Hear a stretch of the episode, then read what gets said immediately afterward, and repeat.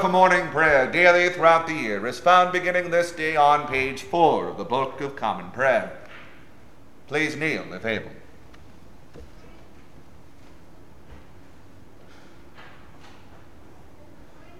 Our Father, who art in heaven, hallowed be thy name. Thy kingdom come, thy will be done, on earth as it is in heaven. Give us this day our daily bread, and forgive us our trespasses, as we forgive those who trespass against us. And lead us not into temptation, but deliver us from evil. For thine is the kingdom, the power, and the glory, forever and ever. Amen. O Lord, open thou our lips, and our mouth shall shout forth thy praise. O God, make speed to save us. O Lord, make haste to help us. Glory be to the Father, and to the Son, and to the Holy Ghost, as it was in the beginning, is now, and ever shall be, world without end. Amen.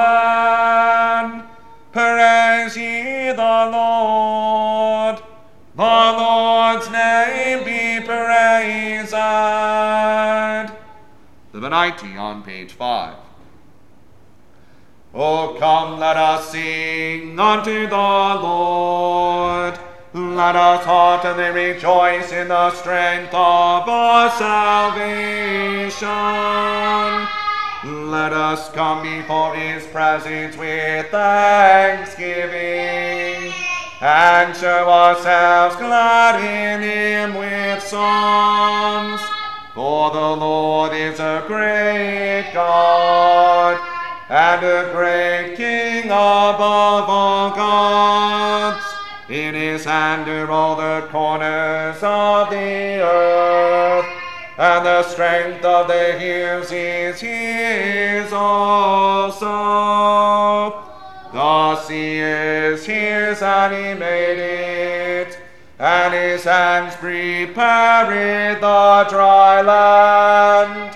Oh, come, let us worship and fall down, and kneel before the Lord our Maker. For he is the Lord our God, and we are the people of his pasture, and the sheep of his hand. Not your hearts, as in the provocation, and as in the day of temptation in the wilderness. When your fathers tempted me, proved me, and saw my works. Forty years long was I grieved with this generation, and said, It is a people that do err in their hearts, for they have not known my ways. under whom I swear in my wrath that they should not enter into my rest. Glory be to the Father and to the Son and to the Holy Ghost, as it was in the beginning, is now, and ever shall be, world without end. Amen.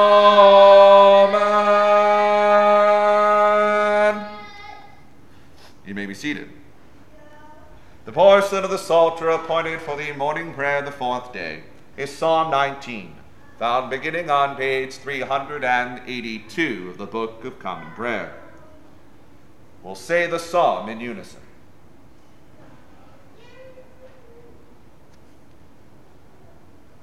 The heavens declare the glory of God, and the firmament showeth his handiwork. One day telleth another, and one night certifieth another. There is neither speech nor language, but their voices are heard among them. Their sound is gone out into all lands, and their words into the ends of the world.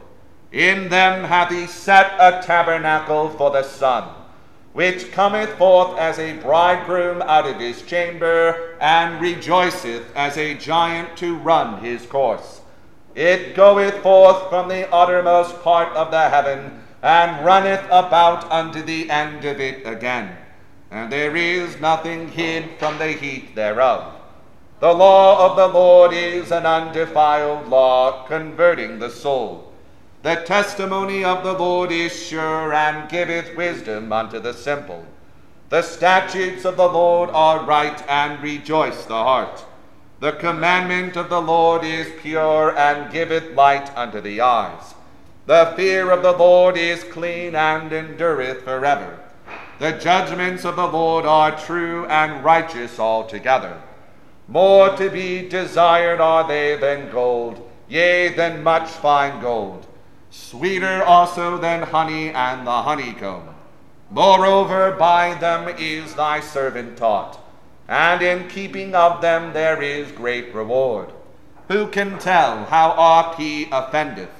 O cleanse thou me from my secret faults.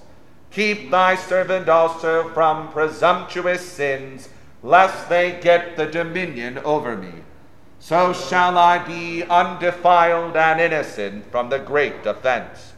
Let the words of my mouth and the meditation of my heart be always acceptable in thy sight. O Lord, my strength and my Redeemer. Glory be to the Father, and to the Son, and to the Holy Ghost, as it was in the beginning, is now, and ever shall be, world without end. Amen. Here begin in the tenth chapter the second book of the Kings. And Ahab had seventy sons in Samaria, and Jehu wrote letters and sent to Samaria unto the rulers of Jezreel, to the elders, and to them that brought up Ahab's children, saying, Now as soon as this letter cometh to you, seeing your master's sons are with you, and there are with you chariots and horses, a fenced city also, and armor. Look even out the best and meetest of your master's sons, and set him on his father's throne, and fight for your master's house. But they were exceedingly afraid, and said, Behold, two kings stood not before him. How then shall we stand? And he that was over the house, and he that was over the city, the elders also, and the bringers up of the children, sent to Jehu, saying, We are thy servants, and will do all that thou shalt bid us. We will not make any king. Do thou that which is good in thine eyes. Then he wrote a letter the second time to them, saying, If ye be mine, and if ye will hearken unto my voice, take ye the heads of the men your master's sons, and come to me to Jezreel by tomorrow this time. Now the king's sons, being seventy persons, were with the great men of the city which brought them up. And it came to pass, when the letter came to them, that they took the king's sons, and slew seventy persons, and put their heads in baskets, and sent him them to Jezreel. And there came a messenger and told him, saying, They have brought the heads of the king's sons. And he said, Lay ye them in two heaps at the entering in of the gate until the morning. And it came to pass in the morning that he went out and stood and said to all the people, Ye be righteous. Behold, I conspired against my master and slew him. But who slew all these?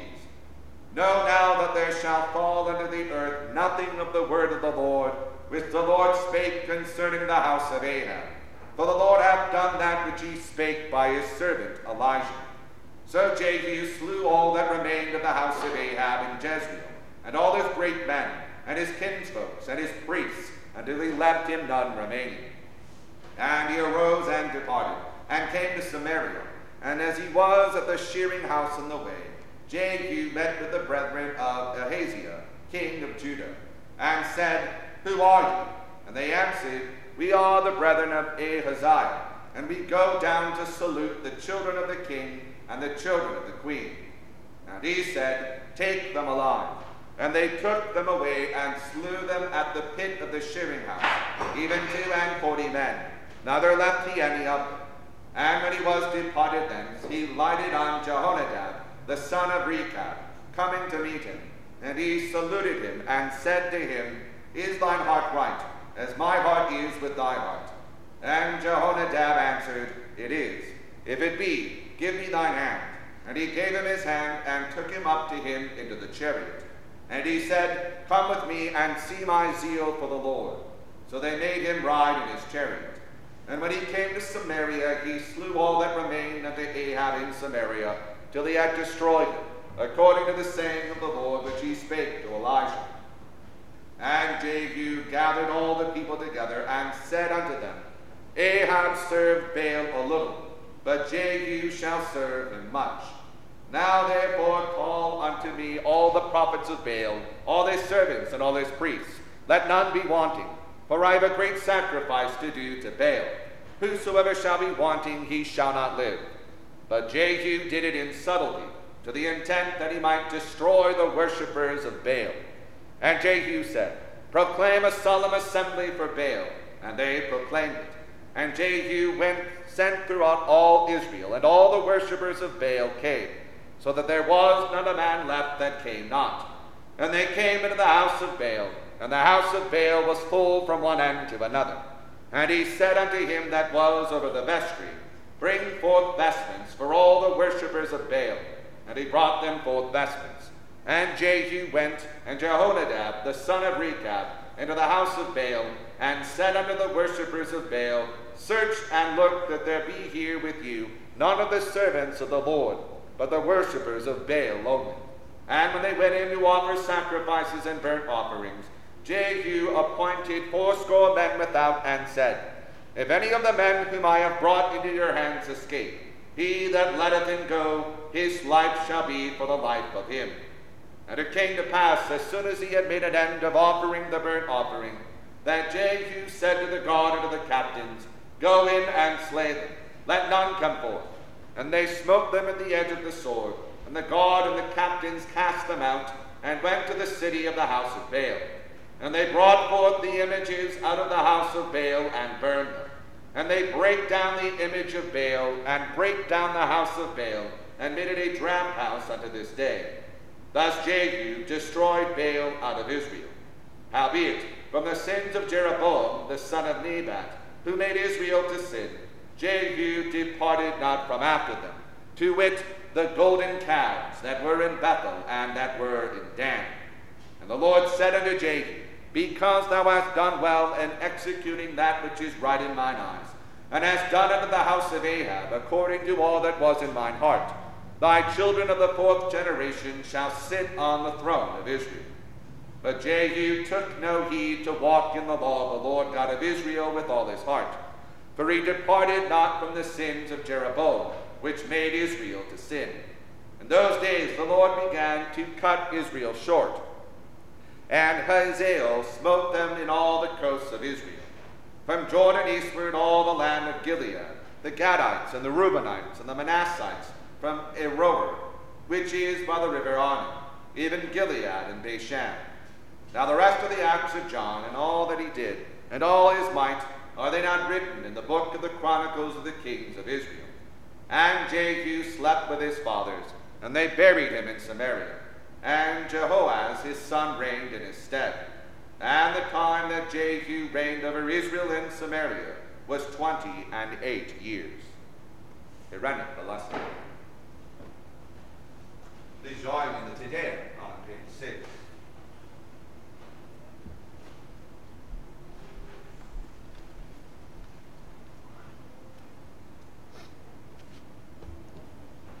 We praise thee, O God. We acknowledge thee to be the Lord. All the earth doth worship thee, the Father everlasting. To thee all angels cry aloud, the heavens and all the powers therein. To thee cherubim and seraphim continually do cry.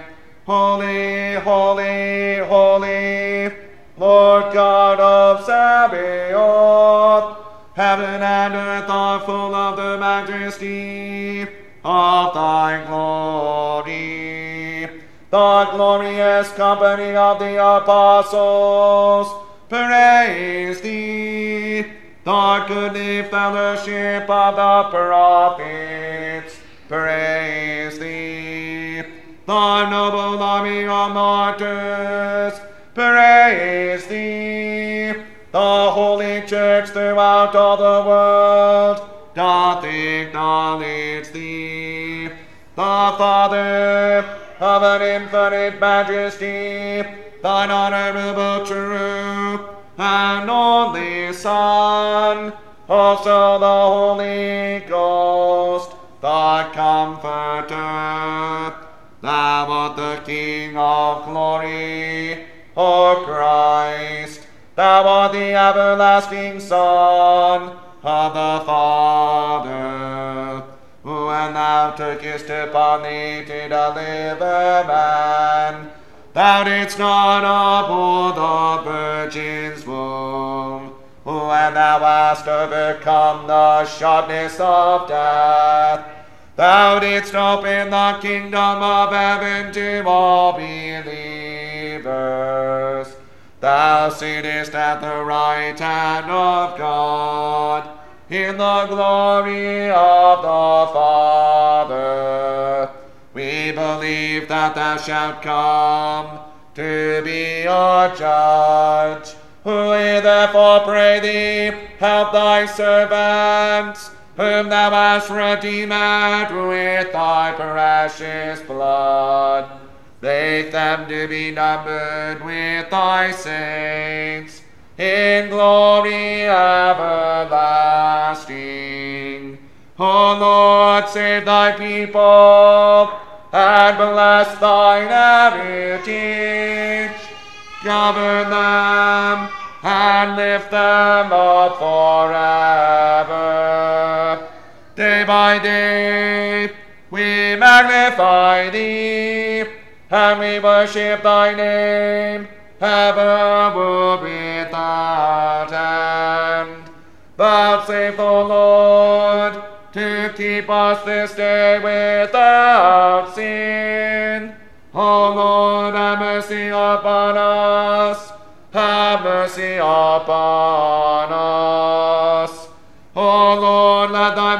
Lighten upon us, as our trust is in thee. O Lord, in thee have I trusted. Let me never be confounded. We continue on the bottom of page 12. Please kneel.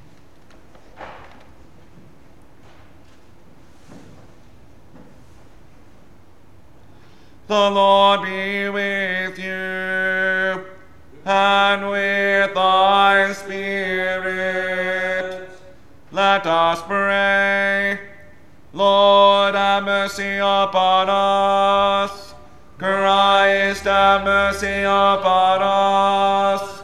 Lord, have mercy upon us. Our Father who art in heaven, hallowed be thy name.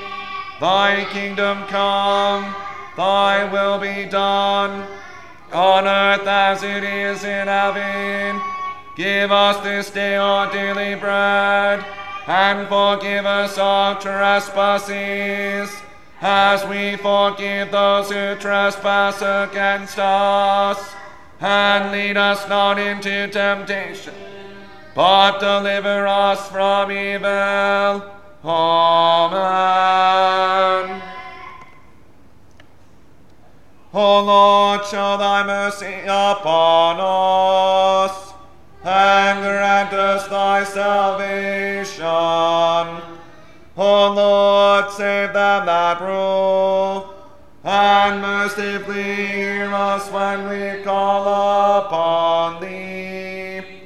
Endue thy ministers with righteousness, and make thy chosen people joyful.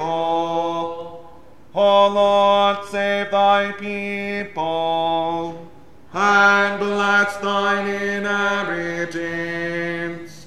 Give peace in our time, O Lord, because there is none other that fighteth for us, but only thou, O God.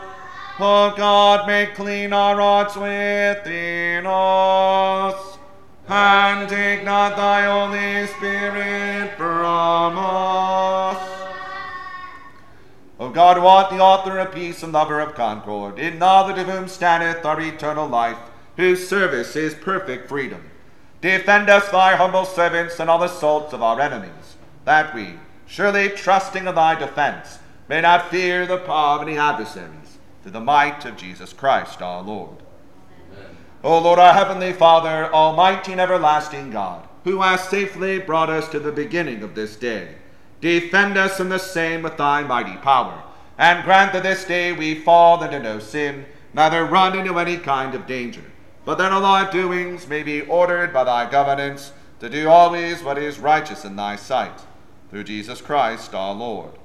Amen. O Heavenly Father, whose blessed Son Jesus Christ did weep at the graves of Lazarus his friend, look, we beseech thee, with compassion upon those who are now in sorrow and affliction. Comfort them, O Lord, with thy gracious consolations. Make them to know that all things work together for good to those who love thee, and grant them a sure trust and confidence in thy fatherly care. Through the same Jesus Christ our Lord. Amen. The grace of our Lord Jesus Christ and the love of God and the fellowship of the Holy Ghost be with us all evermore. Amen. The order for Holy Communion is found beginning on page 242 of the Book of Common Prayer.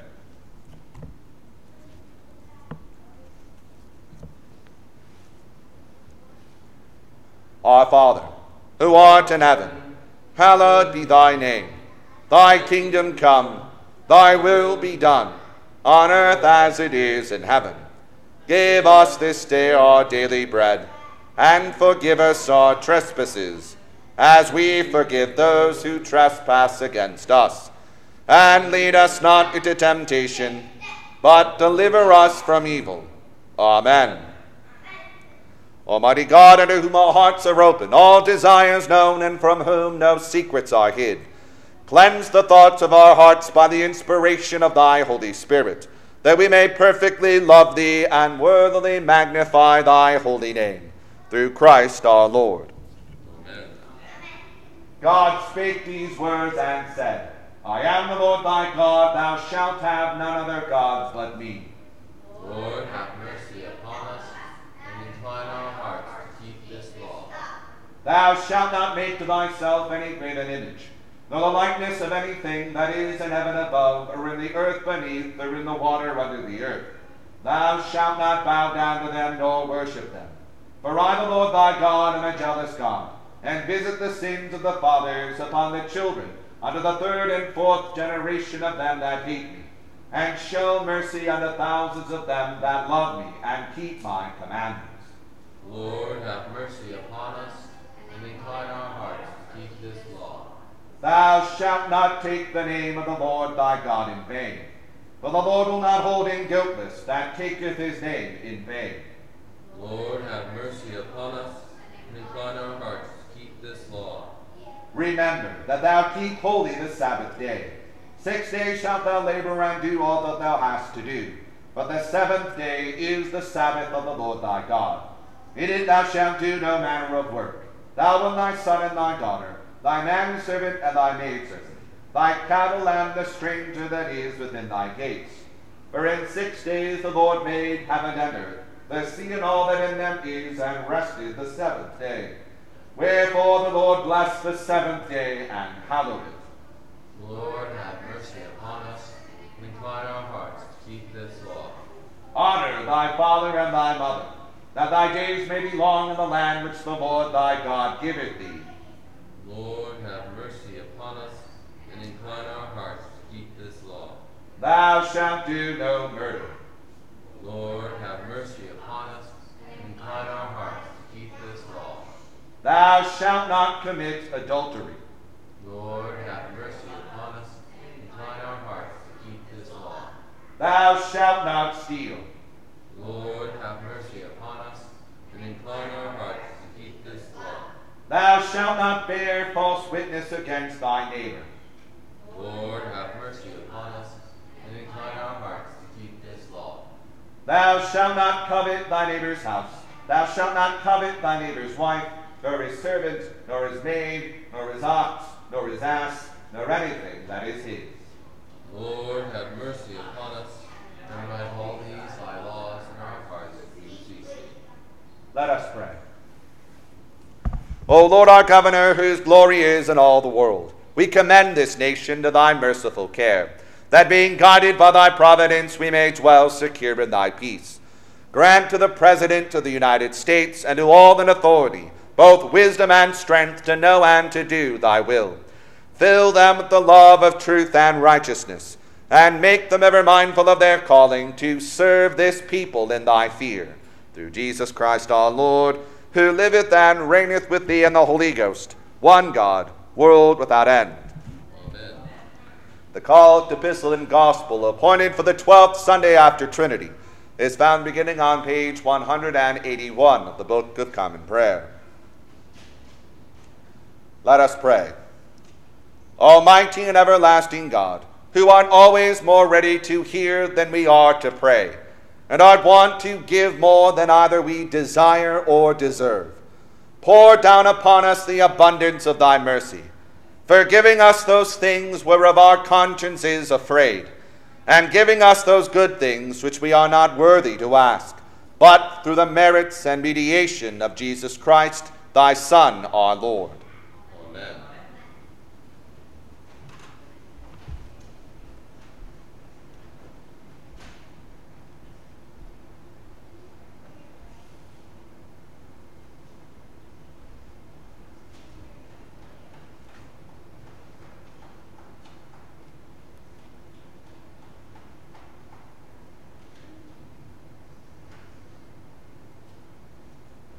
The epistle is written in the third chapter of Second Corinthians, beginning at the fourth verse.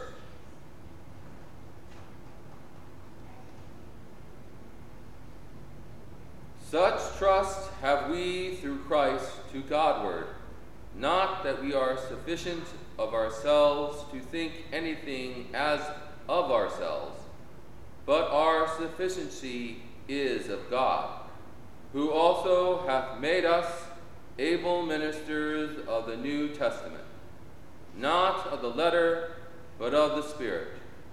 For the letter killeth, but the Spirit, Spirit giveth life. But if the ministration of death, written and engraved in stones, was glorious, so that the children of Israel could not steadfastly behold the face of Moses, for the glory of his countenance, which glory was to be done away. How shall not the ministration of the Spirit be rather glorious? For if the ministration of condemnation be glory, much more doth the ministration of righteousness exceed in glory. Here endeth the epistle.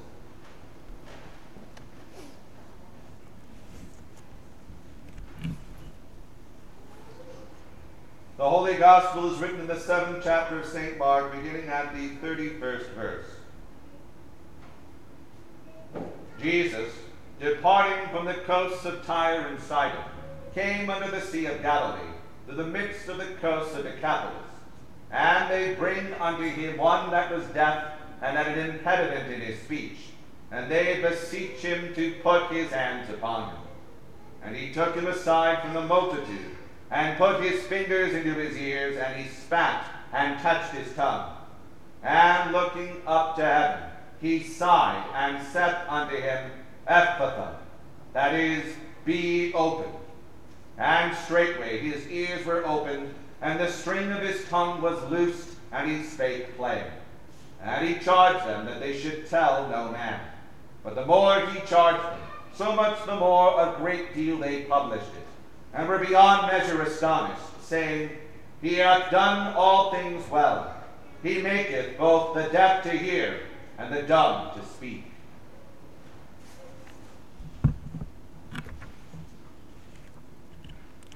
Please join me in the Nicene Creed on page 246. I believe in one God, the Father Almighty, maker of heaven and earth, and of all things visible and invisible, and in one Lord Jesus Christ, the only begotten Son of God, begotten of his Father before all worlds, God of God, light of light, very God of very God, begotten, not made, being of one substance with the Father by whom all things were made, who for us men and for our salvation came down from heaven, and was incarnate by the Holy Ghost of the Virgin Mary, and was made man, and was crucified also for us under Pontius Pilate. He suffered and was buried, and the third day he rose again according to the Scriptures, and descended into heaven and sitteth on the right hand of the Father. And he shall come again with glory to judge both the quick and the dead, whose kingdom shall have no end. And I believe in the Holy Ghost, the Lord and giver of life, who proceedeth from the Father and the Son, who with the Father and the Son together is worshipped and glorified, who spake by the prophets. And I believe one Catholic and Apostolic Church.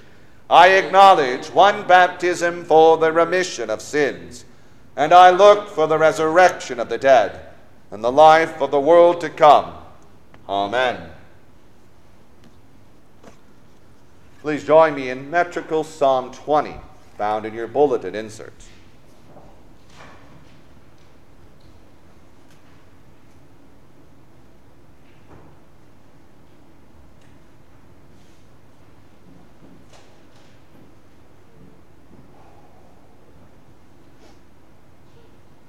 In trouble and adversity, the Lord God hear thee still. The majesty of Jacob's God defend thee from all ill, and send thee from his holy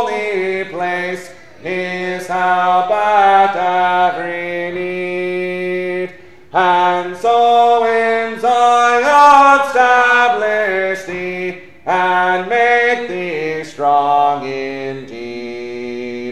Remembering well the sacrifice that now in him is done, and so receive most graciously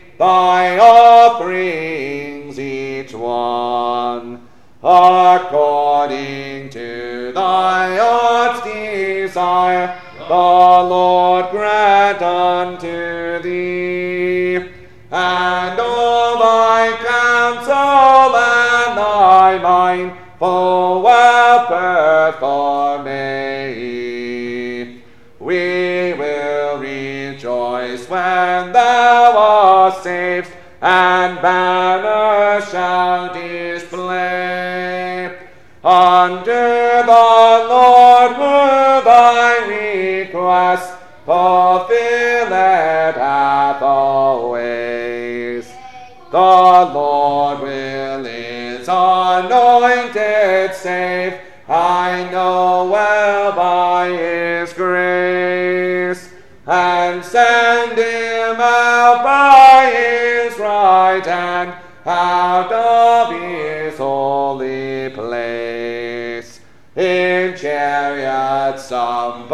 confidence, and some in horses trust.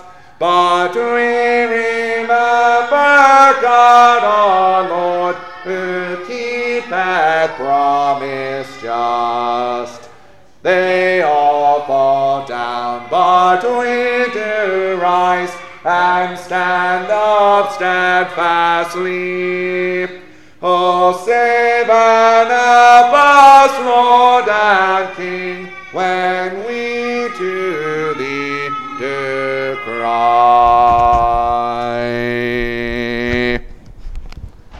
be seated.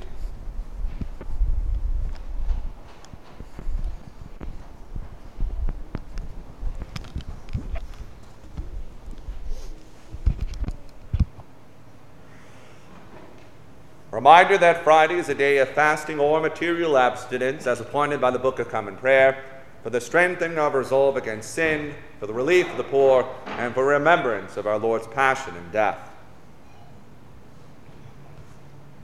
May the words of my mouth and meditation of my heart be always acceptable in thy sight, O Lord, my strength and my Redeemer. Amen.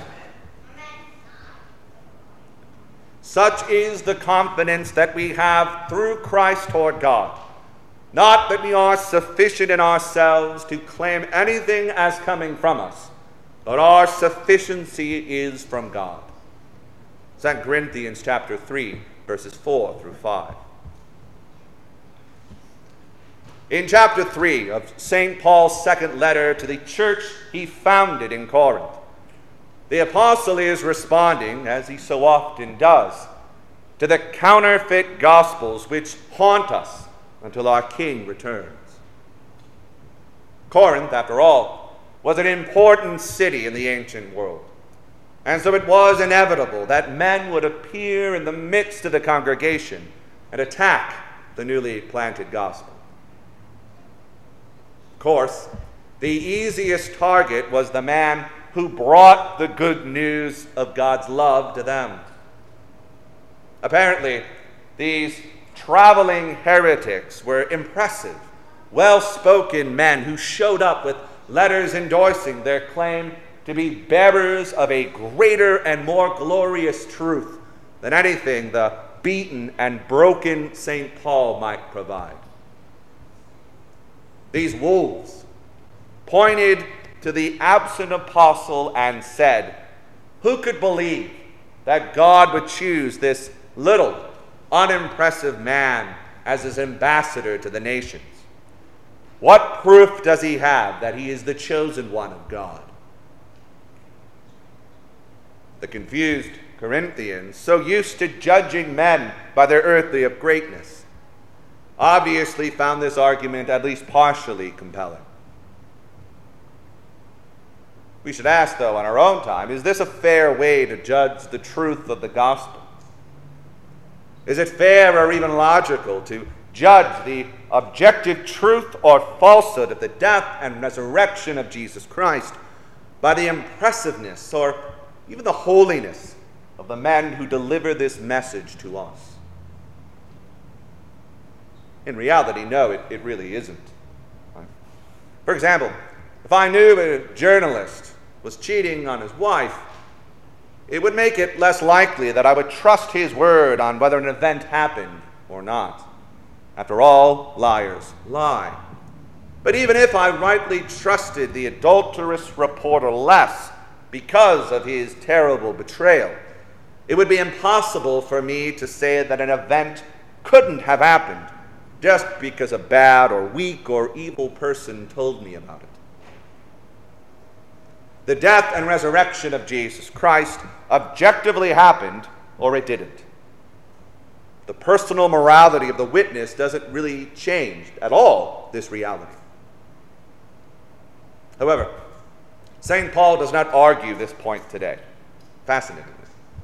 He doesn't argue that the gospel is true, no matter how weak he personally is. No, in other places he does do that, right? Think of 1 Corinthians 15, our, our epistle from last week, listing out the people who've seen the risen Lord. Go find them and you will know. He defends the objective truth of Jesus' victory over death. But here, here he argues that his evidence of the truth of the gospel and the fruit of his ministry can be found in the transformed hearts of the Corinthians themselves. He tells them he needs no letters of endorsement because the remade men and women of the Corinthian church are a letter from Christ to the fallen world. A message not written on paper or even engraved in stone, but burned into their new hearts of living flesh by the Holy Spirit Himself.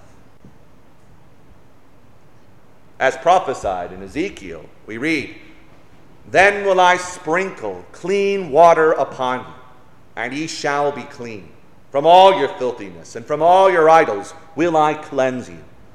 A new heart also will I give you, and a new spirit will I put within you. And I will take away the stony heart of your flesh, and I will give you an heart of flesh. Ezekiel chapter 36, verses 25 through 26. St. Paul is telling the Corinthians that there is no visible earthly thing that could be more impressive than this prophecy coming true through his and the other apostles' God ordained ministry. What's incredible about that is who he is talking to. Despite the difficulties in Corinth, the many difficulties in Corinth, right? St. Paul has no doubt that the Holy Spirit has moved through the congregation and established real human beings as living, breathing testaments of divine glory. It's incredible. Of course, for this reason, the failure of Christians to live in light of the gospel is such a horrible tragedy. Of course.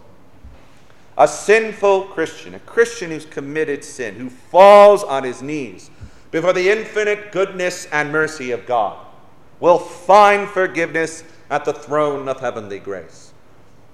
Adopted sons and daughters can fall on their knees before their father and say, Father, forgive me. That is a right and a privilege for the adopted sons and daughters of God. But we are talking more than about ourselves here, more than just our personal salvation. We are talking about what kind of witness, what kind of evidence our lives reveal about the kingdom of God. For example, it seems like every week we have stories about churches or Christian organizations who have harbored or excuse the evil predatory behavior of men posing as pastors. Men who, if still alive, should be defrocked and prosecuted to the full extent of the law. A friend of mine pointed out that in the fourth century, human nature hasn't changed very much. This was a problem in the 300s as well. St. Basil the Great recommended the following for men caught in this kind of heinous act public flogging hard labor, and lifetime confinement. That's hard punishment. What's fascinating is that our up to date civilized world would scoff at such treatment because we find insanely that it's actually much better for the abused or the future abused to suffer for a lifetime than for an abuser to suffer for a lifetime. What's interesting about Basil's method of punishment was it wasn't death it left open the possibility for this cleric to come to saving faith, to repent and turn from that life of horror that they'd bestowed, that they'd inflicted upon themselves. but it never made the mistake of putting them back in leadership. and never made the mistake of putting them back in a position where they could hurt others. That's judicious Christian punishment. It's very different from the way our world operates. Sadly, what the world sees when it sees the coverage of these horrors is the utter hypocrisy of a church and its ministers who wear the clothes of a Christian but whose hearts are dead inside.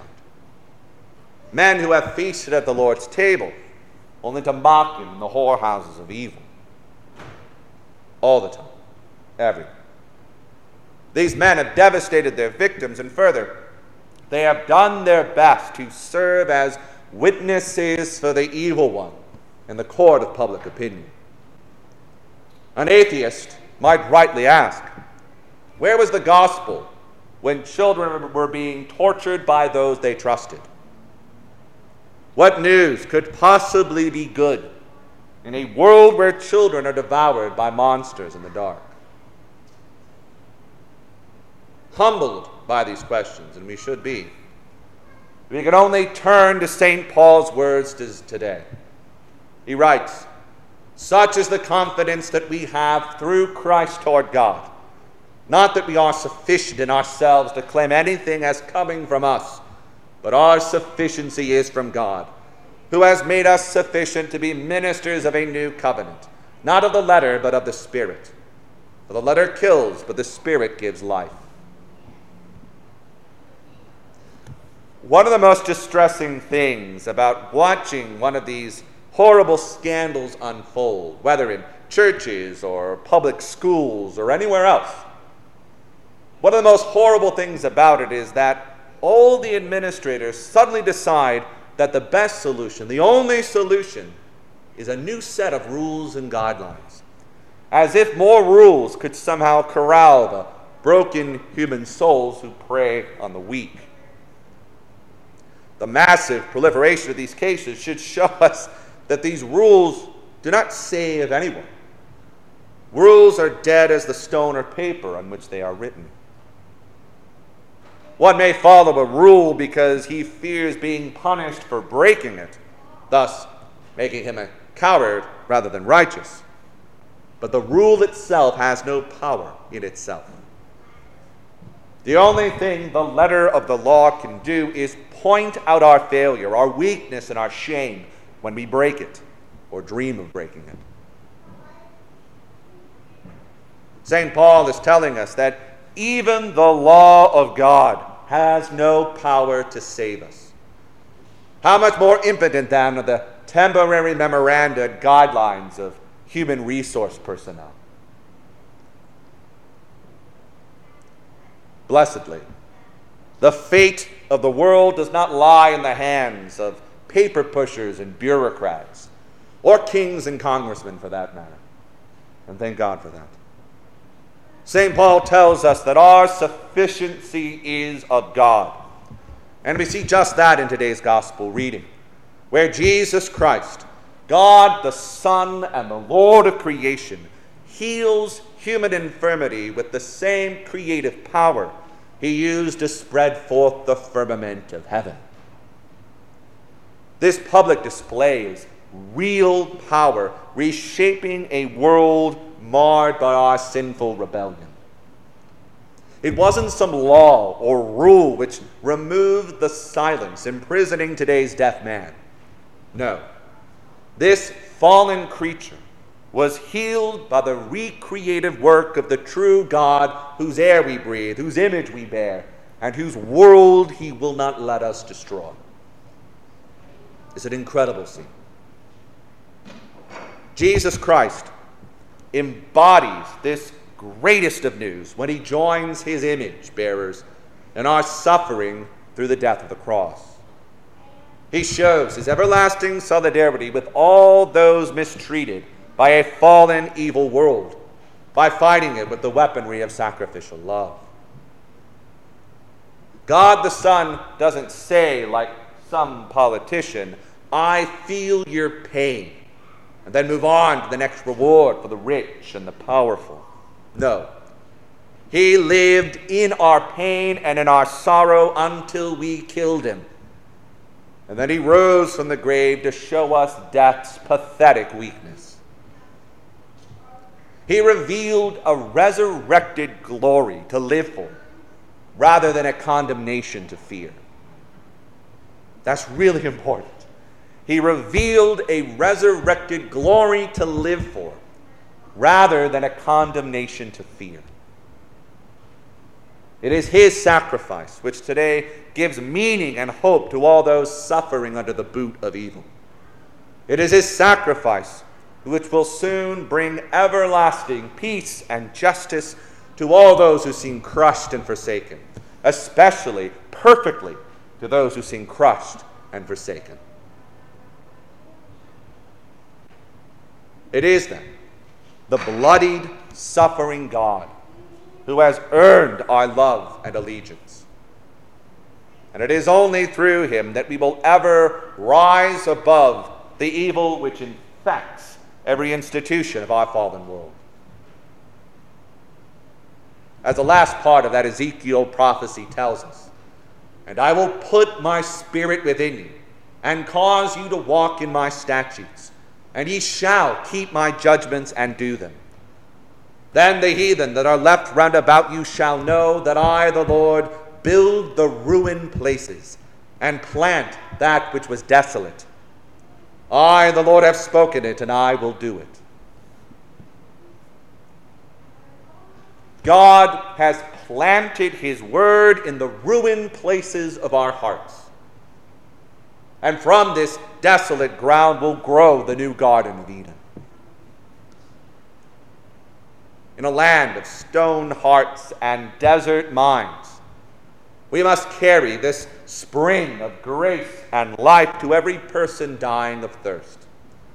We must open our hearts to their pain and connect them to the God who is building a new world from the wreckage of human failure. Nothing less will heal them, nothing less will heal us. So then, let us mourn for the victims of the world's evil. But let us never forget that we are united to the solution, united to the victory, united to the end of all evil. And He will always be enough because He is the source of our being and the very fulfillment of our everlasting peace. In the name of the Father, and of the Son, and of the Holy Ghost. Amen.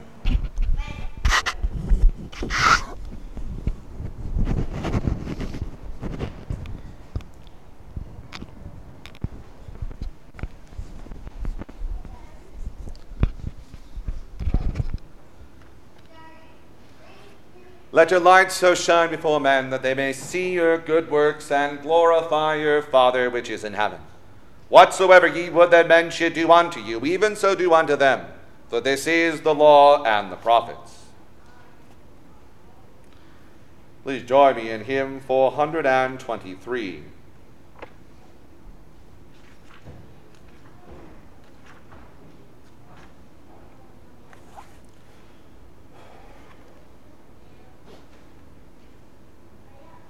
Oh, for a thousand tongues to sing my dear Redeemer's praise, the glories of my God and King, the triumphs of his grace. Jesus, the name that charms our fears, that bids our sorrows cease. Tis music in the sinner's ears, tis life and health and peace. He speaks and listening to his voice, new life the dead receive. The mournful broken hearts rejoice,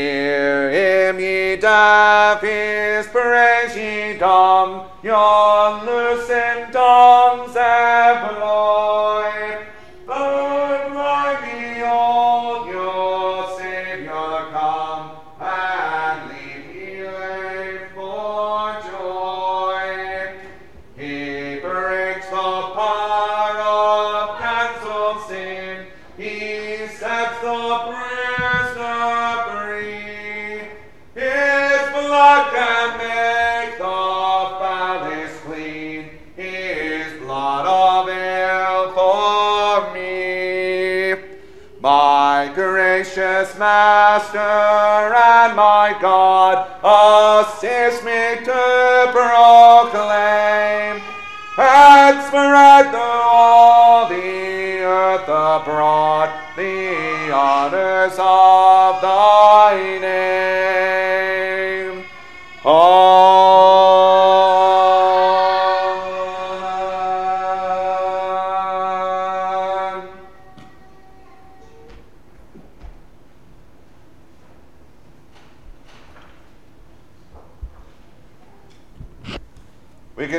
on page 250 of the Book of Common Prayer.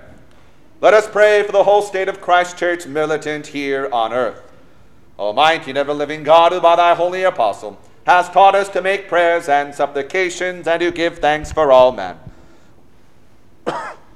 we humbly beseech thee most mercifully to accept our alms and oblations, and to receive these our prayers, which we offer unto thy divine majesty, beseeching thee to inspire continually the universal church with the spirit of truth, unity, and concord, and grant that all those who do confess thy holy name may agree in the truth of thy holy word, and live in unity and godly love. We beseech thee also so to direct and dispose the hearts of all Christian rulers, that they may truly and impartially administer justice to the punishment of wickedness and vice, and to the maintenance of thy true religion and virtue.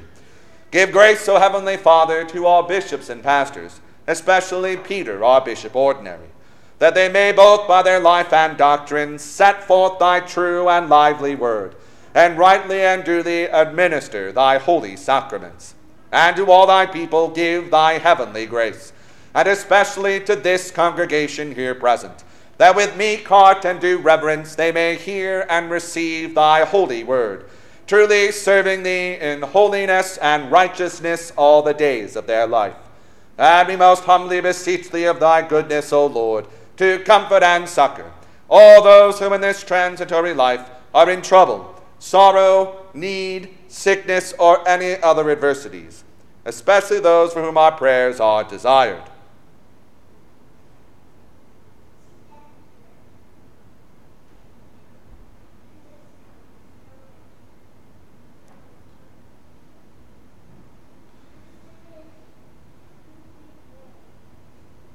And we also bless thy holy name for all thy servants departed this life in thy faith and fear, beseeching thee to give us grace so to follow their good examples, that with them we may be partakers of thy heavenly kingdom.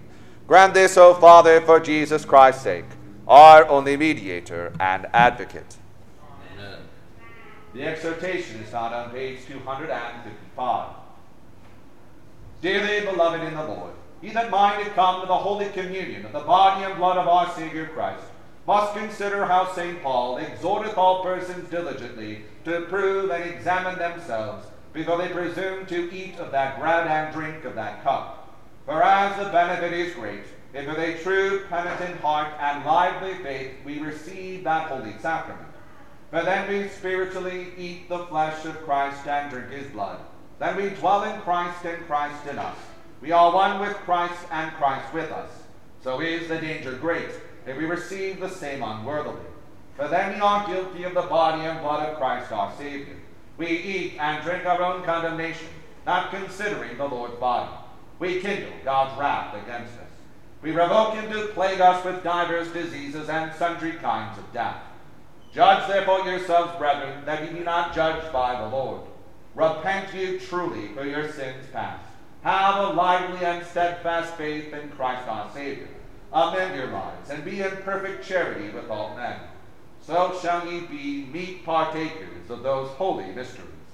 And above all things, ye must give most humble and hearty thanks to God, the Father, the Son, and the Holy Ghost, for the redemption of the world by the death and passion of our Savior Christ, both God and man, who did humble himself, even to the death upon the cross, for us miserable sinners, who lay in darkness and the shadow of death, that he might make us the children of God and exalt us to everlasting life.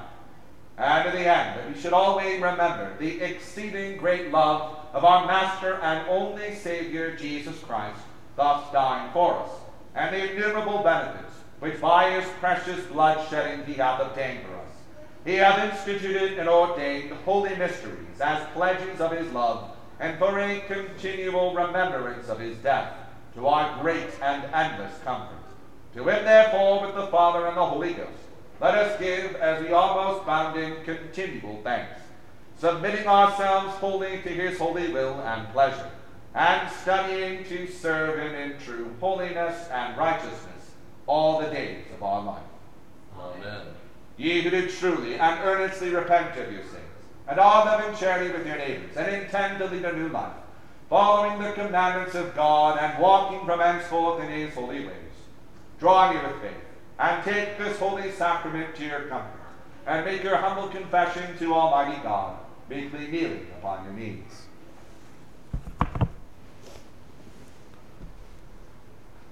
Almighty God, Father of our Lord Jesus Christ, Maker of all things, Judge of all men, we acknowledge and bewail our manifold sins and wickedness, which we from time to time most grievously have committed, by thought, word, and deed, against thy divine majesty, provoking most justly thy wrath and indignation against us we do earnestly repent, and are heartily sorry for these our misdoings. The remembrance of them is grievous unto us, the burden of them is intolerable. Have mercy upon us, have mercy upon us, most merciful Father. For thy Son, our Lord Jesus Christ's sake, forgive us all that is past, and grant that we may ever hereafter serve and please thee in newness of life to the honor and glory of thy name. Through Jesus Christ our Lord. Amen. Almighty God, our heavenly Father, who of his great mercy hath promised forgiveness of sins to all those who with hearty repentance and true faith turn unto him, have mercy upon you, pardon, and deliver you from all your sins confirm and strengthen you in all goodness, and bring you to everlasting life through Jesus Christ our Lord. Amen. Hear but comfortable words our Savior Christ hath, and to all who truly turn to him. Come unto me, all ye that travail and are heavy laden, and I will refresh you. So God loved the world that he gave his only begotten Son, to the end that all that believe in him should not perish, but have everlasting life. Here also with St. Paul said, this is a true saying, and worthy of all men to be received, that Christ Jesus came into the world to save sinners. Here also it St. John said, If any man sin, we have an advocate with the Father, Jesus Christ the righteous, and he is the propitiation for our sins. Lift up your hearts. We lift them up unto the Lord. Let us give thanks unto our Lord God. It is meet and right so to do. It is very meet, right, and our bounden duty, that we should at all times and in all places give thanks unto thee, O Lord, Holy Father, Almighty everlasting God. Therefore, with angels and archangels, and with all the company of heaven, we laud and magnify thy glorious name, evermore praising thee and saying, Holy, holy, holy Lord God of hosts. Heaven and earth are full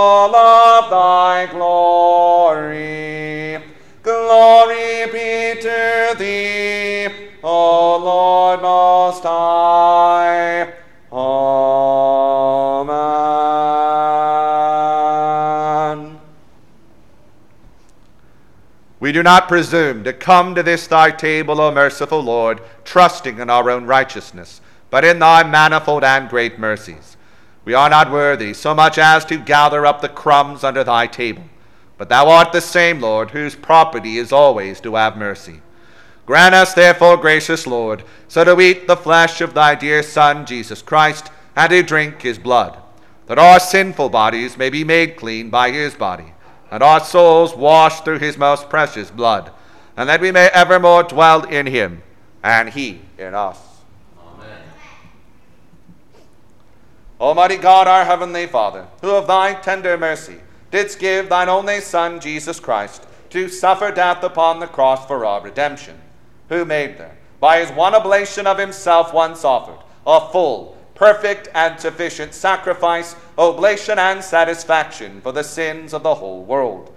And did institute, and in his holy gospel command us to continue a perpetual memory of that his precious death until his coming again. Hear us, O merciful Father, we most humbly beseech thee, and grant that we, receiving these thy creatures of bread and wine, according to thy Son, our Saviour, Jesus Christ, holy institution, in remembrance of his death and passion, may be partakers of his most blessed body and blood. Who, in the same night that he was betrayed, took bread, and when he had given thanks, he brake it.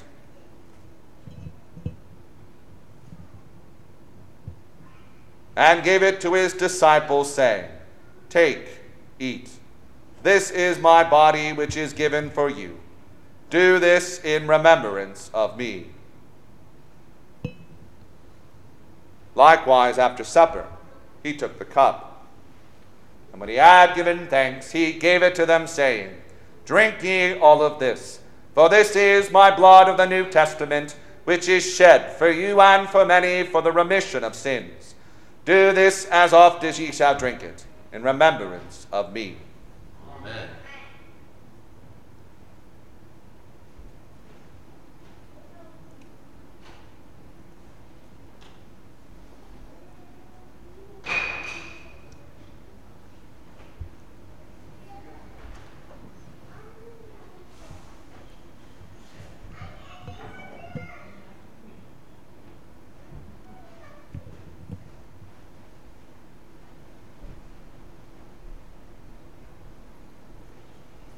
Body of our Lord Jesus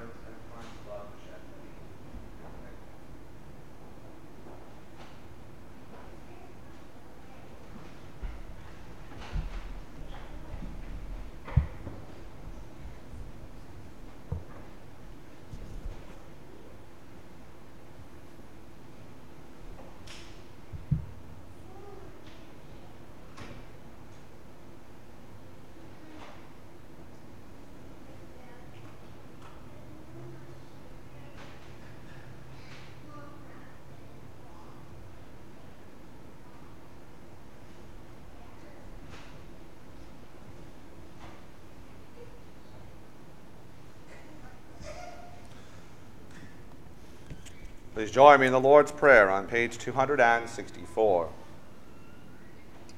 Our Father, who art in heaven, hallowed be thy name. Thy kingdom come, thy will be done, on earth as it is in heaven.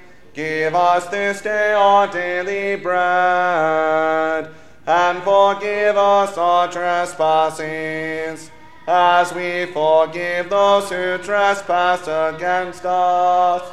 And lead us not into temptation, but deliver us from evil. For thine is the kingdom, the power, and the glory forever and ever. Amen.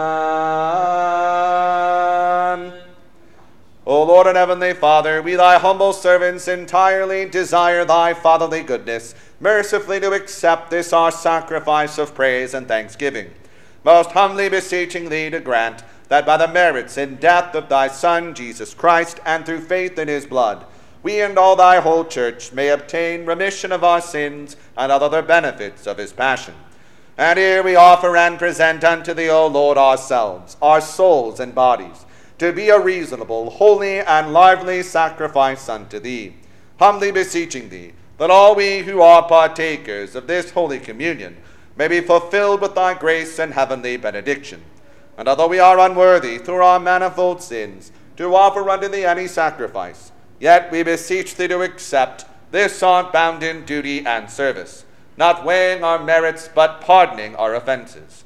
Through Jesus Christ our Lord, by whom and with whom, in the unity of the Holy Ghost, all honor and glory be unto thee, O Father Almighty, world without end.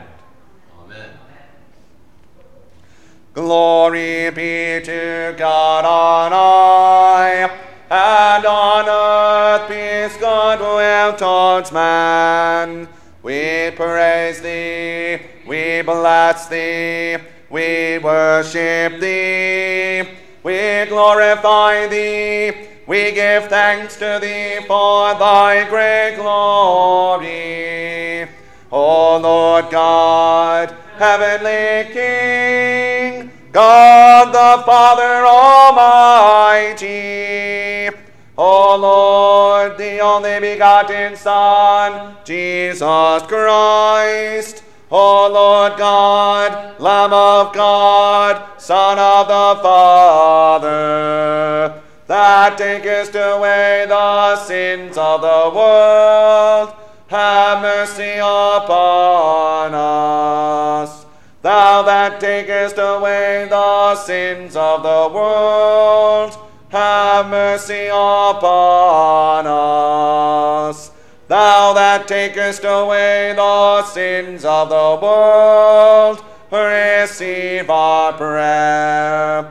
Thou that sittest at the right hand of God the Father, have mercy upon us. For thou only art holy, thou only art the Lord, thou only,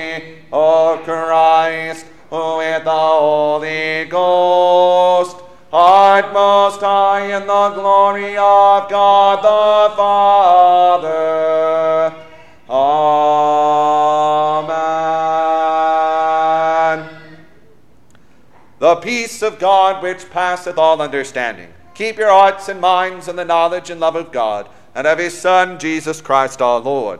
And the blessing of God Almighty, the Father, the Son, and the Holy Ghost be amongst you and remain with you always.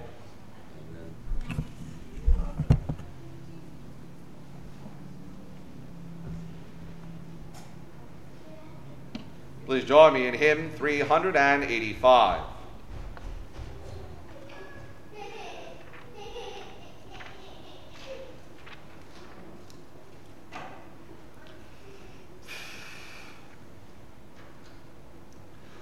Love divine.